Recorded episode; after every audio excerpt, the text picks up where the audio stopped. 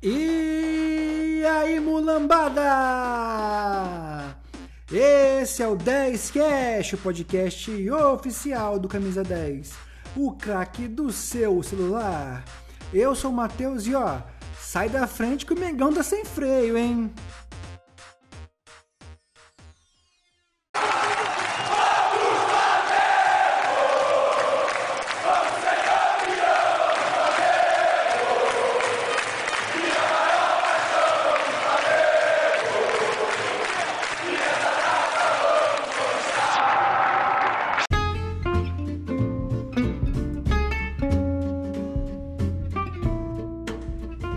Pessoal, eu fiquei muito otimista com o jogo do Flamengo no domingo.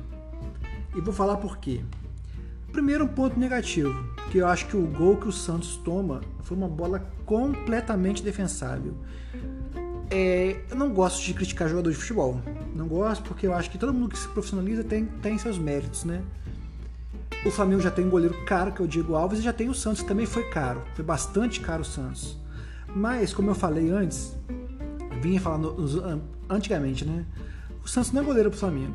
Aquela bola é com, foi completamente defensável. O Flamengo se complicou num jogo que estava muito fácil por conta dos gols perdidos, Garrascaeta e Gabigol, né? E, e principalmente pelo gol tomado, que foi assim, foi fácil. A bola era fácil de defender, ele parece que vai com a mão mole e toma o gol. O Flamengo precisa não, não, não tem que fazer nada, né? Não vai contratar um goleiro hoje com dois goleiros caros no elenco, né? mas deveria comprar um goleiro.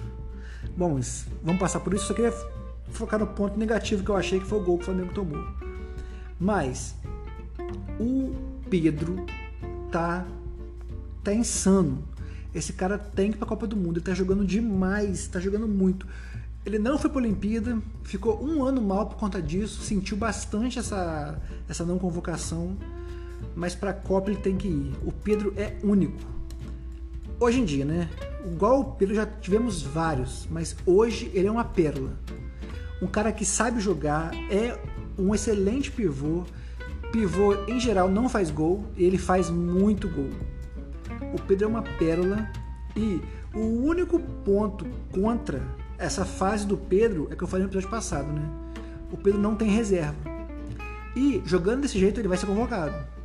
Convocado, ele vai deixar um buraco enorme. O Flamengo sequer tem um 9 hoje no elenco, reserva, né? Então, falando do Pedro, eu só penso uma coisa: o Flamengo precisa de um reserva. Urgente. Porque o, o time está se acostumando a jogar com um 9 de referência. E o Flamengo não tem outros jogadores além do Pedro.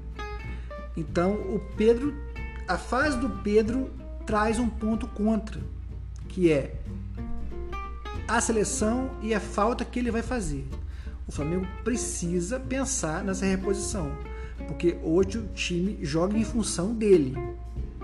Então, já falamos sobre isso, né? Só enfatizei. Mas, fora isso, eu tava achando que a entrada do Cebolinha nesse time fosse atrapalhar. Porque tava muito certinho, né? O Lozano no meio campo com João Gomes, Everton Ribeiro, Arrascaeta e Thiago Maia na, na volância, né? Pedro e Gabigol no ataque. Gabigol fazendo a flutuação, jogando todas as posições possíveis. Né? E, e tava certinho e eu achei que o Everton, Everton fosse atrapalhar esse time. Mas não foi o caso. O Dorival tá mostrando que tem o, o elenco na mão, faz o que quer, mudou o time, botou o Cebolinha, tirou o Everton Ribeiro, fez um 4-2-1-3 e deu muito certo. O Flamengo jogou demais. Se não fosse os gols perdidos, o Flamengo teria goleado o, o Havaí, né? Então, assim, gostei muito. Esse jogo me deixou bastante empolgado pro resto do ano. Claro, né? Com esse time, a não ser que tenha, sofra como sofreu no passado com contusões, convocações, né? Porque hoje eu vejo o Flamengo sem o Arrascaeta sem o Pedro. A Copa do Mundo tá chegando, né? Faltam quatro meses. Está se afunilando a preparação das seleções e esses caras vão desfocar o clube. Então eu falei que precisa de um 10 e principalmente o Pedro, o 9, né, reserva. Porque o 10, o Rascaeta vai faltar também, mas o Everton Ribeiro vai ele, ele mostrou com o Paulo Souza que ele estava tá jogando bem à frente, né? Na gestão Paulo Souza, para mim o melhor jogador foi o Everton Ribeiro durante uma parte do tempo. Quando ele passou a fazer a vez do 10 ali, né? Jogou bem pra caramba. Então eu vejo ele como 10, mas eu não vejo ninguém como 9. Então é o ponto de observação, mas mais uma vez fiquei muito empolgado, muito mesmo. O Flamengo tá demais. O Dorival ele conseguiu arrumar defesa com o Thiago Maia, que estava mal antes, estava né, em uma fase, nunca estava bem fora de, é, nunca estava bem fisicamente falando, né, sempre fora de forma. E o Rodinei que está fazendo falta ao time. O time melhorou muito quando o Rodinei entrou. Porque o Rodinei ele é muito incisivo, muito abusado, muito agressivo. O que ele falhava era a defesa. E o, o, o, o Dorival conseguiu fechar esse time a ponto de o Rodinei não falhar mais, não entregar na, na parte defensiva. Marcando alto, marcando muito alto, absurdamente alto. Quando o Flamengo faz um gol, eu acho que foi o primeiro gol, não sei se foi o primeiro ou o segundo, tem que olhar de novo. O, o, Juven, o Juventude, o, o Havaí dá a saída de bola, você enxerga então, praticamente os 10 jogadores ali até intermediária. O time tava tá marcando muito para frente, muito, muito agressivo. É, tá bem, esse time tá bem legal. De novo, né, é um time assim muito é, sem variações, sem troca de posição, né? Ele defende igual, ataca igual e funciona. O simples funciona muito bem. Então, parabéns Dorival. Eu estava bem desanimado com o Flamengo esse ano e agora eu tô muito animado. Esse time tá demais e com a chegada do Vidal e o Everton Cebolinha vai melhorar ainda mais. Vai melhorar, vai ficar ainda melhor, galera.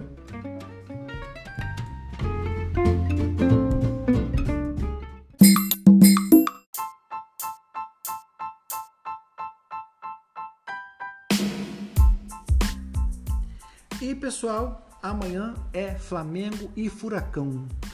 Eles que eliminaram a gente em 2019 com aquele timaço de Jorge Jesus, aquele time dos melhores da nossa história, né? E ano passado, na semifinal, foi bem doído, né? As duas vezes, né? Então a gente está com o Atlético Paranaense entalado na garganta.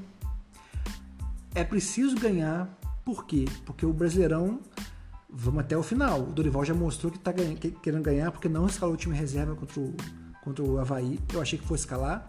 Inclusive falei aqui, né? Apostava nisso. Ele botou o time totalmente titular, 100%. Diferente deles, né? Que escalaram um time misto para enfrentar o Botafogo. Só por isso que o Botafogo ganhou o jogo, senão não tinha ganhado também, tá uma fase do caramba. Mas assim, mostra que o Flamengo tá levando o Brasileirão a sério e eles estão tão focando né, no, na, na, Copa na Copa do Brasil. O que mostra que vai ser um jogo difícil pro Flamengo, porque eles, eles vão jogar descansados, né? E imagino que bem fechadinhos para o jogo de, da outra semana. Não, outra semana não, depois da Libertadores, né? É daqui a três semanas a partida de volta. Vou deixar para decidir em casa, no caldeirão deles. Então, assim, o Flamengo tem que ficar ligado e tem que fazer gol, porque lá vai ser difícil. Ou não, né? O time encaixando cada vez mais, provável que nenhum jogo seja difícil mais, né? Daqui para frente. Mas é bom, é bom garantir o resultado garantir a classificação em casa, apesar de estarem descansados.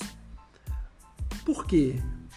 Porque embora o Flamengo tenha, esteja mostrando que vai que quer ganhar o brasileiro, não poupando ninguém, né? mesmo quando jogo contra o Havaí, mesmo é, o Flamengo focando, tá difícil. São nove pontos para o Palmeiras. Considerando que o Flamengo vai ganhar do Palmeiras, são seis pontos.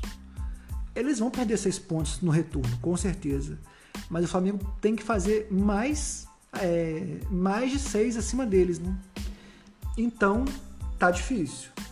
2019 também foi assim. O Flamengo tava acho que nove pontos do Palmeiras também. E terminou com 20 pontos na frente, né? Então dá. Dá, mas tá difícil. Tá difícil que o Palmeiras está muito bem treinado, né? São 3, 4 anos desse treinador lá, ganhando tudo, Libertadores, né? E o time está bem acertado. E embora não, a gente torce para não acontecer isso, né? eles estão muito à frente do Flamengo. Então vai ser difícil o Brasileirão. Então é preciso ganhar as Copas. Copa do Brasil e Libertadores. Por quê? Porque a gente quer, né, manter nossa hegemonia no Brasil e o Brasileirão mais uma vez está difícil. Então vamos para cima, tem que ganhar, fazendo o resultado não sei se vai dizer dilatado, né, mas uns 2 a 0, 3 a 1, 3 a 0 no inferno que o Flamengo criou no Maracanã, né? Vou fazer o inferno de novo para garantir a classificação já no primeiro jogo, porque eles vão deixar para decidir lá na casa deles.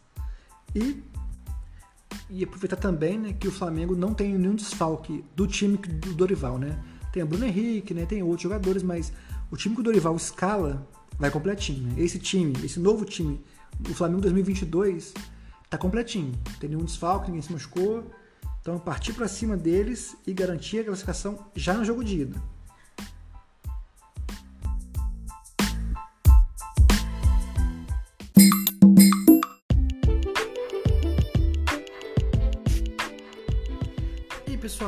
No terceiro bloco queria falar sobre um assunto off-topic, né?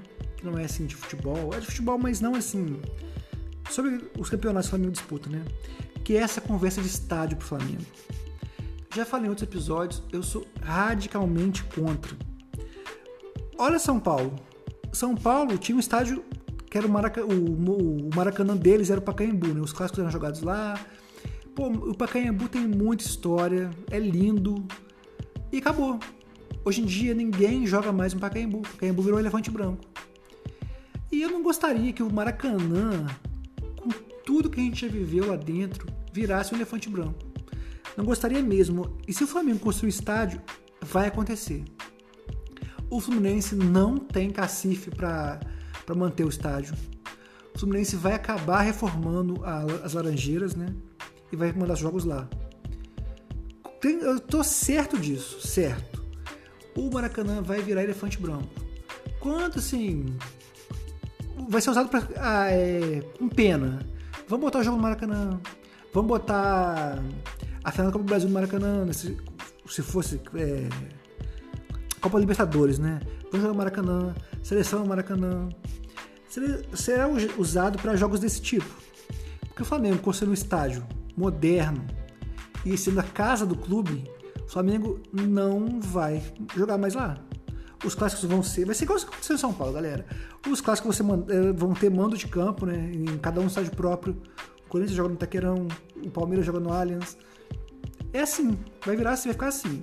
Vou reformar o São Januário, vou reformar Laranjeiras, cada um vai ter seu estádio. Exatamente como aconteceu em São Paulo. E exatamente como aconteceu no Pacaembu, o Maracanã vai virar elefante branco. Copa São Paulo, Pacaembu, vai ser dessa forma. Só festa, jogo festivo, seleção. E eu não quero que isso aconteça. Por isso eu sou radicalmente contra. Casa do Flamengo é um Maracanã. O Flamengo precisa conversar com, a, com o governo do estado, com o Fluminense. E ó, o Maracanã é casa do Flamengo e Fluminense. O Vasco não tem que jogar lá. Vai jogar? Vai jogar, mas tem que pagar por isso. O Maracanã antigamente era público. Hoje é uma concessão ao Flamengo e Fluminense. O Vasco não pode jogar lá. Pode, mas tem que pagar. Não tá certo isso. O Vasco jogar lá como se fosse antigamente, como se fosse público. Não é mais. Não é mais a Suderge, não é mais o estado do Rio. Hoje tem dono. Não dono, né? Tem os gestores, que são os dois clubes, né? Fla-Flu. Então é preciso acertar isso.